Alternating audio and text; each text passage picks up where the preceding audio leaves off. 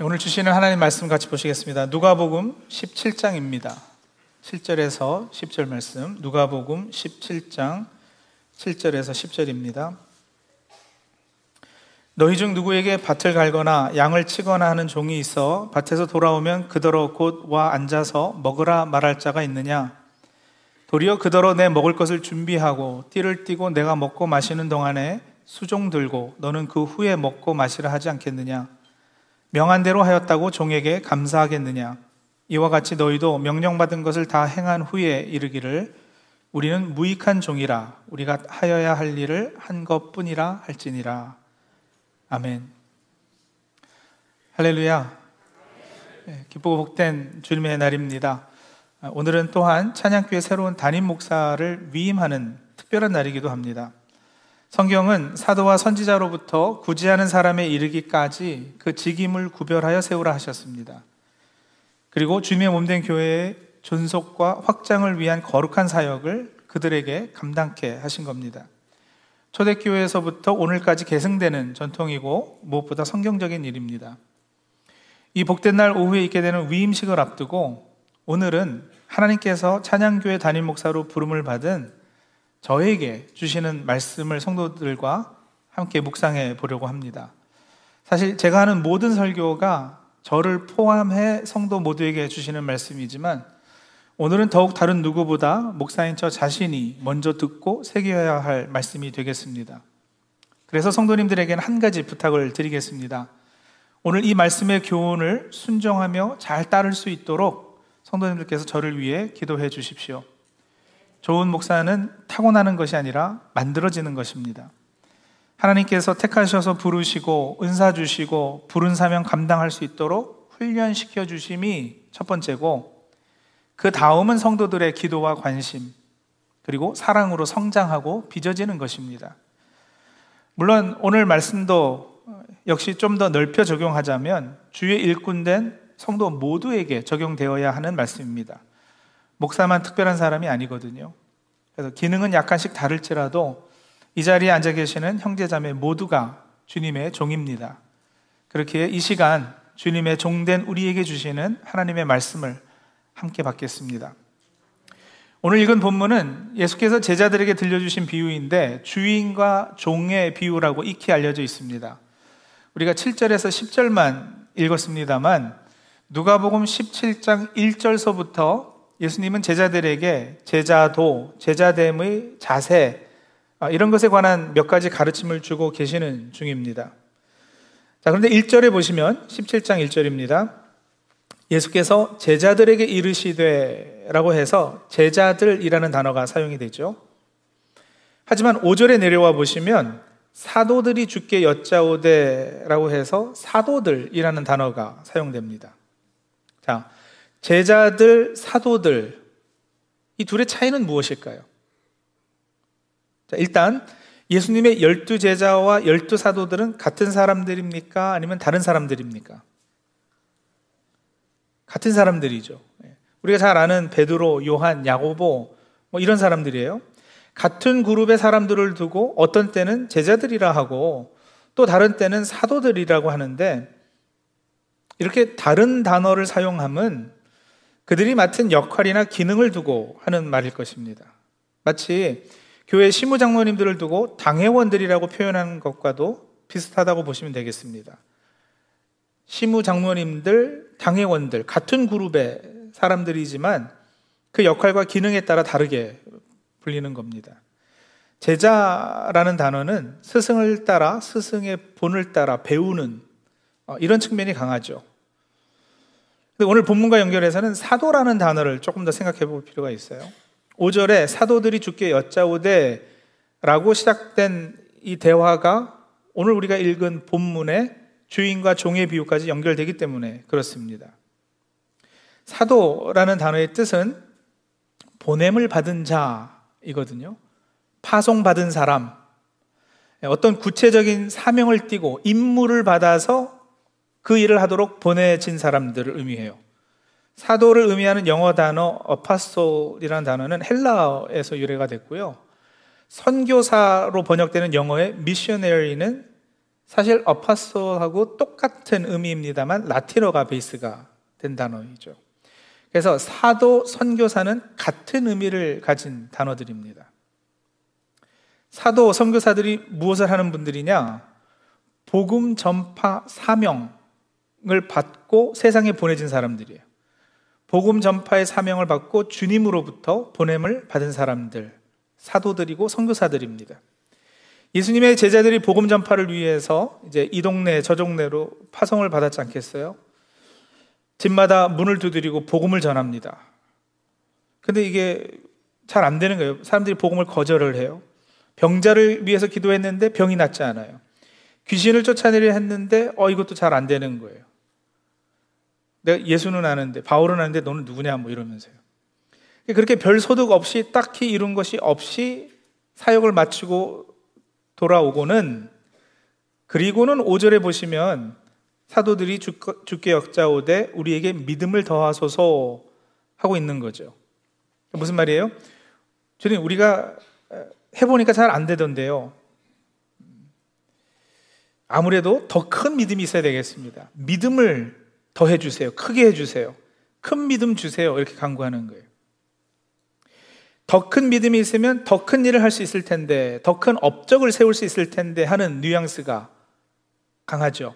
제자들이라는 단어를 사용하다가 제자는 배우는 입장이 강하다면 오 절에 와서 사도들이라는 단어를 누가가 의도적으로 사용함은 이렇게 어떤 사명, 일을 감당해야지 되는 그리고 그것에 대해서 평가받는 그런 모습의 상황 설정을 이게 가능케 해주는 겁니다. 물론 오늘 우리가 봉독한 바로 전 문맥과 연결하자면 죄를 범한 형제를 용서하는 일이 인간적으로 쉽지 않으니 믿음을 더해, 더해 주소서 하는 요청으로 이해할 수도 있어요. 사 절 한번 보세요. 십칠 장 사 절이요. 하루에 일곱 번이라도 내게 죄를 짓고 일곱 번 내게 돌아와 내가 회개하노라 하거든 너는 용서하라 하셨거든요. 세 단계의 독종이 있어요. 독한 사람. 첫 번째 단계는요. 하루에 일곱 번이나 죄 짓는 사람.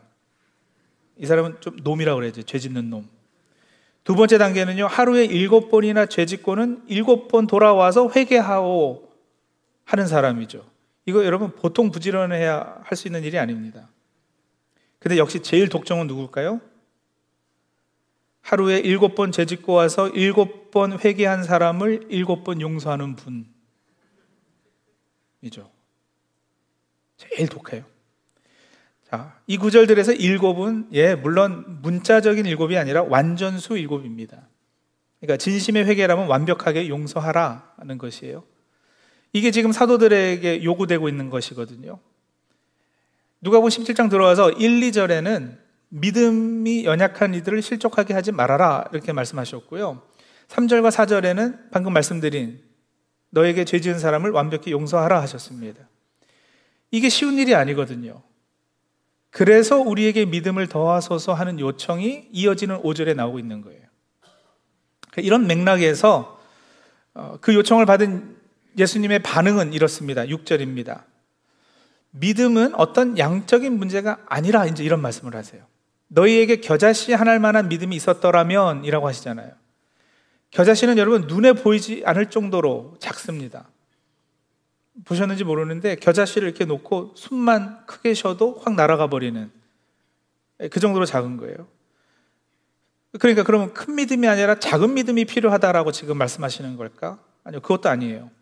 믿음은 크고 작고의 물량적 이해가 아니라 관계적인 성격의 것임을 말씀하시는 겁니다. 나의 큰 믿음이 필요한 것이 아니라 크신 하나님을 전적으로 신뢰하고 의지하는 그 진심이 필요한 거죠. 믿음의 양적 이해가 아닌 질적 성격에 대해 말씀하신 거라고 한 주석가가 설명했는데 전 그게 옳다 생각합니다. 내 믿음이 크다, 내 믿음이 대단하다.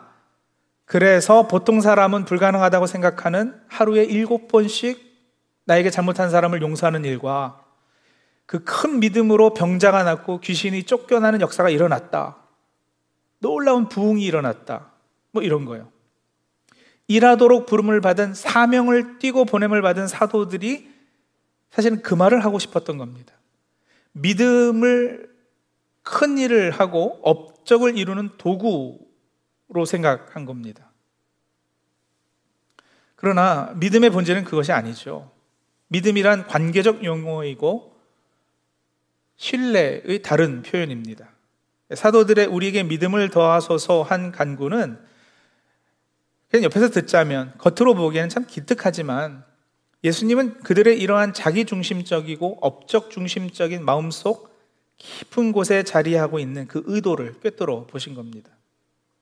그래서 육 절에 예수님의 반응이 약간은 꾸짖으시는 그리고 약간은 안타까움이 묻어있는 말씀을 하시는 거예요. 너희에게 겨자씨 하나일 만한 믿음이 있었더라면. 예수께서는 간혹 사람들의 질문 그 자체보다는 그 이면에 숨겨진 속셈을 간파하시고 답하시거든요.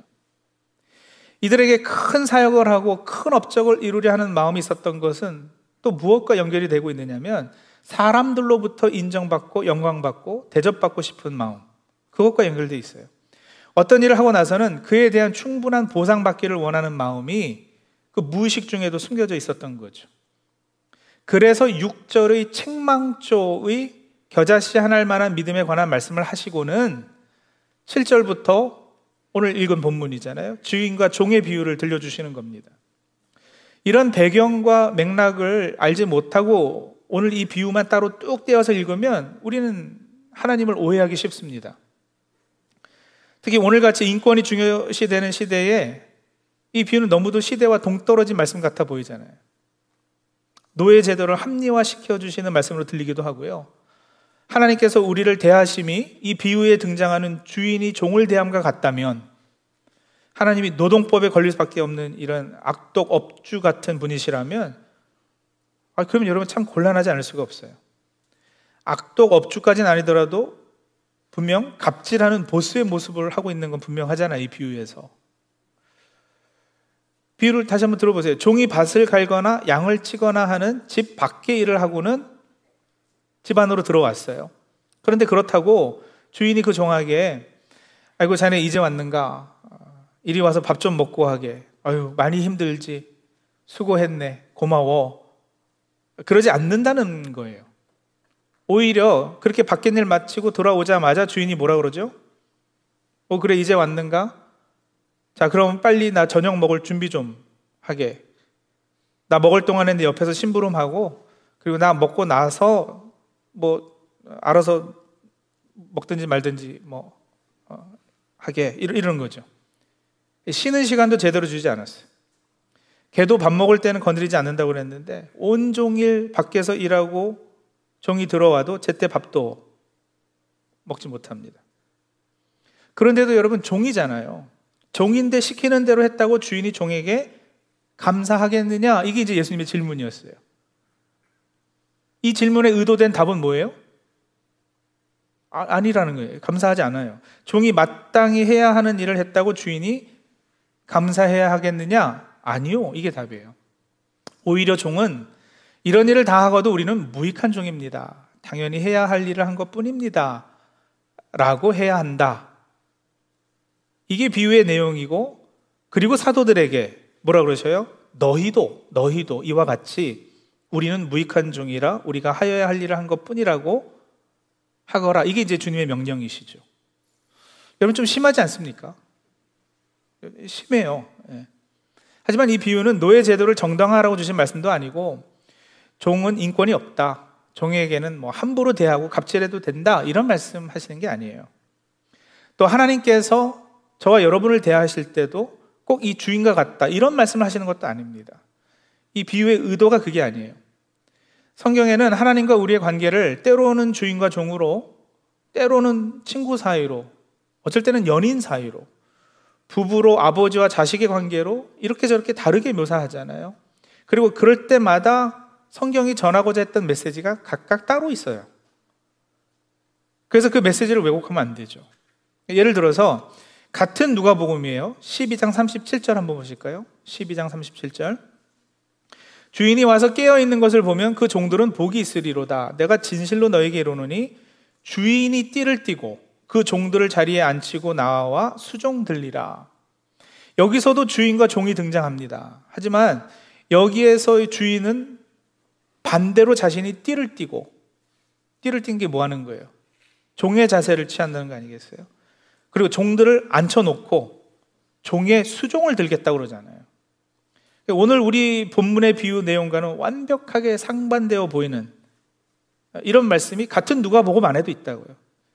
그러니까 한 구절 한 단락만 떼어서 읽고는 어, 하나님은 이러신 분이야 하면서 하나님의 모든 것을 설명해내서는 절대 안 되는 거죠. 다시 말하면 그래서 중요해지는 것은 문맥이에요. 컨텍스트가 어떠하냐, 이 비유가 등장한 백그라운드가 뭐냐, 이게 중요합니다.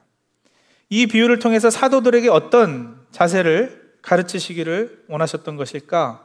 이 비유를 통해 제자도의 본질 중에 하나인 매우 중요한 가르침을 주고 계시는데 그게 뭐냐? 특히 오늘같이 목사 위임식이나 직분자들 임직식에 이런 본문을 통해서 이렇게 말씀하시면 안 되는 거예요. 뭐 예를 들어서 이, 이제 임직하시는 여러분들은 종입니다. 노예입니다. 종은 끽소리도 하지 말아야 됩니다. 앞으로 죽도록 충성하십시오. 가정도 사회생활도 뒤로 하고 교회 일만 죽어라 하셔야지 됩니다. 그리고 종의, 종에게는 의무와 책임은 있어도 권리는 없습니다. 이런 임직하시는 분들 막 기죽이기에 참 좋은 본문으로 사용하면 아 이게 과연 올바른 본문의 적용일까? 아니겠죠. 그럼 그게 아니면 무슨 말씀을 하시는 걸까? 여러분, 예수께서는요 사도들의 마음속에 숨어있는 잘못된 욕망을 꾸짖고 계시는 중입니다. 자기 중심적이고 업적 중심적인 그들의 성향을 지적하고 계시는 겁니다. 믿음을 도구로 사용해서 큰 업적을 이루고 그를 통해서 자신이 인정받고 칭찬받고 영광받으려는, 사실 사람이면 모두가 가지는 우리 인간 마음 깊이 숨겨져 있는 그 보상 심리를 꿰뚫어 보시고 파헤치신 거예요. 당시 유대인들 사이에 만연해 있었던, 특히 예수님께서 자주 꾸짖으셨던 바리새인들의 신앙 성향이 좀 그쪽에 가깝지 않았어요? 자신들의 신앙 행위를 통해서 하나님께로부터 무언가의 보상을 받을 것을 기대하는, 자신이 한 만큼 정당한 대가를 요구할 수 있는 것으로 착각했어요. 우리가 잘 아는 바리새인과 세리의 기도 비유가 그렇지 않습니까? 바리새인이 뭐라고 기도하죠? 저 옆에 있는 죄 많은 저 세리와는 전 다릅니다. 저는 십일조 꼬박꼬박 하고요, 일주일에 두 번 금식하고요 하면서 자신의 행위를 드러내고 업적을 나열합니다. 하나님 앞에서요. 하나님 들으라고 기도라는 걸 그렇게 하고 있어요. 그래서 하나님 어쩌라는 걸까요? 알아달라는 거죠. 그렇게 잘한 것에 대해서 보상해달라는 거예요. 특별 대우 좀 해주십시오. 자기가 한 순종, 종교 행위 등을 근거로 해서 하나님을 자신에게 빚진 자 취급하는 겁니다. 그런데 우리는 이런 말씀을 읽으면 아유 이런 악한 나쁜 바리새인들 같으니라고 하고 손가락질하지만, 솔직히 우리가 더하면 더했지 바리새인 못지않은 게 사실 아니겠어요? 어떤 어렵고 고통스러운 일이 생기면 그래서 바로 터져 나오는 우리의 불평이 뭐예요? 하나님, 제가 이렇게 많이 교회에서 봉사했는데, 이렇게 헌신했는데, 십일조 꼬박꼬박 하고 열심히 믿으려고 그동안 노력해 왔는데 어, 하나님 왜 이러십니까? 왜 이런 일이 벌어집니까? 이런 유의 불평의 바탕에는 과연 어떤 마음이 깔려 있을까요? 바리새인의 기도와 질적으로 전혀 다를 바가 없는 것입니다.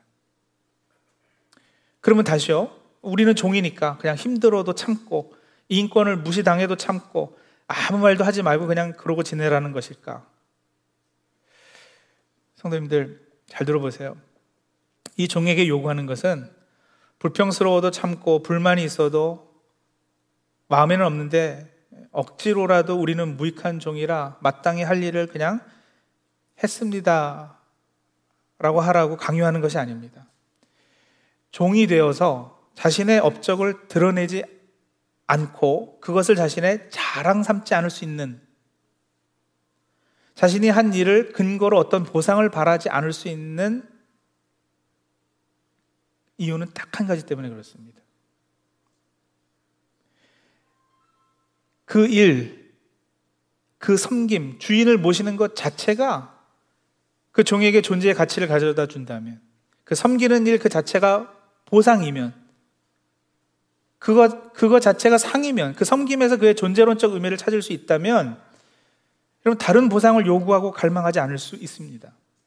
그 노동을 통해서 그가 구원을 경험하기 때문이죠. 자유를 경험하기 때문이에요. 이 종은 종의 역할을 감당하며 이미 자신의 존재론적 가치를 발견한 겁니다. 예술가 생각해보세요. 예술가들은요, 예술 활동을 통해서 창작 행위를 하는 것, 작품을 만들어내는 것 자체가 보상이거든요. 일차적으로. 참된 작곡가는 그 작곡 행위를 통해서 기쁨과 구원을 경험합니다. 시인들이 그러하고 철학자, 신학자들이 그러한 거예요. 만약 반대로 자신의 행위에 값을 매기려는 예술가나 학자들이 있다면 그들은 사이비이죠. 이런 보상을 통해서만 이루어지는 행위에서 인간은 참된 기쁨과 구원을 발견할 수 없습니다. 보상과 관계없는 행위, 값으로 측정되지 않는 행위, 그러니까 그것 자체로 진정한 기쁨과 구원을 경험할 수 있는 행위야말로 우리가 이 땅에서 추구해야 할 가장 소중한 것입니다. 우리가 오늘 본문에서 종의 수고를 고마워하지 않은 이 주인의 태도를 보면 그 사실을 정확하게 인식할 수 있어요. 우리가 이 비유를 오해하지 않고 들을 수 있다면요.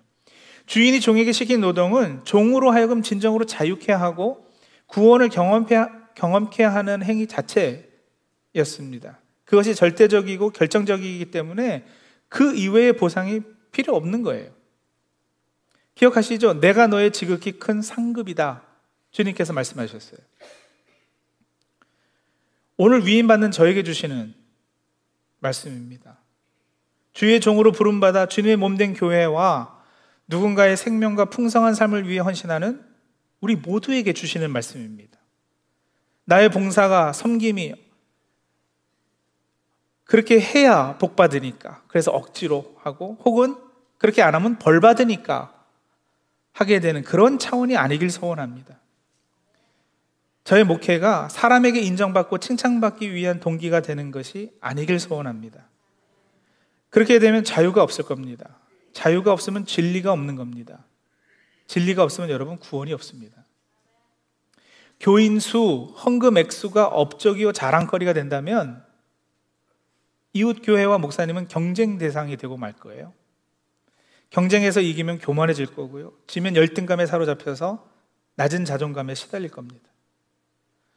목회하면서 제일 유혹되는 부분이기도 하고 그래서 제일 경계해야 하는 부분으로 알고 있습니다. 부족한 사람 불러 일꾼 삼아 주신 것 그 자체가 은혜죠. 종된 자의 마땅한 자세는 베푸신 십자가 은혜에 대한 감격과 감사만을 동기 삼는 것이어야 할 것입니다. 섬길 수 있음이 보상이요 구원받았음의 확인입니다. 세상이 줄 수 없는 기쁨과 만족이 주어지는 자리이거든요. 오늘 저에게 우선되게 하는 질문이지만 우리 성도님들은요, 성도님들은 아무 보상받지 않아도 이렇게 하나님 안에서 존재하는 것만으로 삶이 충분히 행복하고 즐겁습니까? 예, 그런 영상, 영성이 확보되어 있나요? 그게 예수 믿는 참맛 아니겠어요? 그게 아니면 여러분 다 그냥 종교생활이고 율법주의 신앙생활인 거예요. 내가 하는 만큼 하나님께서 나에게 보상해 주셔야 된다. 내가 잘했으니까 하나님 복 주셔야 되고 내가 못했으니까 하나님 벌하실까 봐 늘 두려움에 떠는 거. 내가 근거가 돼서 하나님이 나에게 반응하시는 거. 이건 율법이에요. 율법주의예요. 복음이 아니에요. 출발이 다릅니다. 출발점이. 나는 무익한 종입니다. 해야 할 일을 한 것뿐입니다. 라고 하셔야 돼요. 마치 놀라운 역사가 나의 믿음 때문에 일어난 양, 내가 기도 열심히 해서 교회가 부흥된 것처럼 하나님 나라 확장이 나의 능력 때문인 양 오해하지 말아야 할 것입니다. 우리는 사실 정말 무익한 존재들입니다. 죽어 마땅하고 버림받아 마땅했던 사람들입니다. 내가 없으면 하나님은 얼마든지 다른 사람을 일으켜 쓰실 거예요. 꼭 내가 있어야 하는 것이 아니에요. 나 없이도 하나님은 얼마든지 잘하실 수 있으세요. 그럼에도 나를 쓰시겠다면 그 사실만으로도 나는 감사해야 할 것이에요. 믿음의 본질은 사랑입니다. 사랑이 동기되는 헌신과 봉사는 힘들지 않습니다. 무겁게 느껴지지 않습니다. 억지로 하지 않아도 됩니다. 무엇보다 척하지 않아도 됩니다. 그동안 목사로 부름받아 나름 노력한 부분이에요. 목사니까 더 거룩한 척, 더 기도 많이 하는 척, 기도에 나와서 다른 사람 다 갈 때까지 괜히 눈치 보고 있다 제일 늦게 가고, 사랑이 더 많은 척, 더 열심히 하는 척 안으려 했어요. 사랑으로 종노릇하면 자유하기 때문에 척하지 않아도 됩니다. 여러분, 구약에서 종을 놓아 자유롭게 가라 해도 주인님을 사랑해서 계속 종으로 남겠다 하면 송곳으로 귀를 뚫어 종됨을 표했던 것처럼, 그리고 그 뚫어진 귀는 더 이상 수치가 아니라 자랑이었던 것처럼, 나를 사랑하사 나를 위하여 자기 자신을 버리신 하나님의 아들, 그분께 충성하고도 쑥스럽게 그 앞에서 무익한 종입니다. 우리가 할 일을 한 것뿐이라 말할 수 있는, 그리고 그 고백을 하는 순간에 우리 얼굴에 세상 그 어디에서도 찾아볼 수 없는 환한 기쁨의 미소가 지어질 수 있기를 소원합니다. 같이 기도하시죠. 기도 제목 드리겠습니다. 오늘 찬양교회 담임으로 위임받는 저를 위해 기도해 주십시오. 큰 믿음으로 큰 일하고 큰 업적 세워서 교회 부흥시켜서 스스로 유익한 종이라 하나님께 사례와 보상을 요구하는 목사 되지 않게 해달라고 기도해 주십시오. 늘 주님의 뜻과 마음을 헤아리고 충성하고도 무익한 종이라 당연히 할 일을 했습니다라며 겸손히 말하는, 일이나 업적 세움이 아니라 하나님과의 관계가 우선인 그런 주님의 종 되게 해달라고, 그런 하나님과의 깊은 사귐이 있는 가운데에서 교회 일과 성도들을 돌보는 목사 되게 해달라고 그렇게 기도해 주시고요. 같은 기도 제목으로 주님의 종된 우리 성도님들 자신을 위해서도 기도하겠습니다. 교회에서 직분 맡으셨습니까? 어떤 사명을 가지고 보냄을 받으셨어요? 믿음 더하소서 기도해 보신 적 있으시죠? 더 큰 믿음을 왜 필요로 하셨는데요? 큰 업적 세우기 위한 수단입니까? 아니, 믿음의 끝은 사랑입니까? 네, 자신에게 질문해 보시고 기도 제목을 찾아서 우리 하나님 앞에 엎드리도록 하죠. 기도하겠습니다.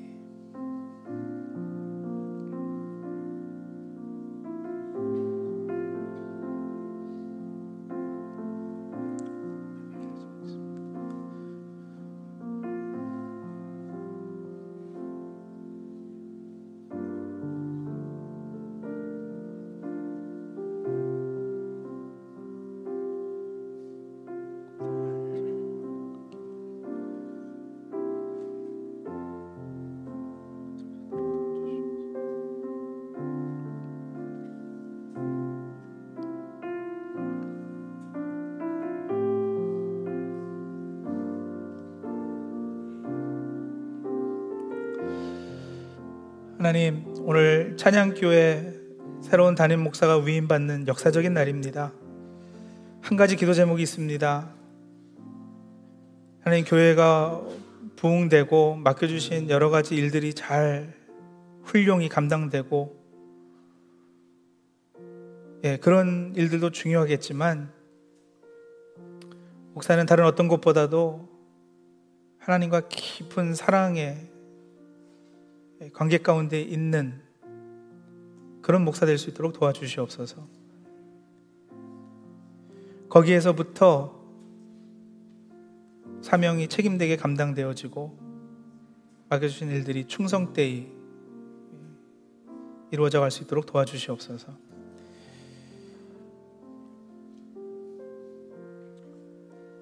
상이나 벌이 동기가 아니라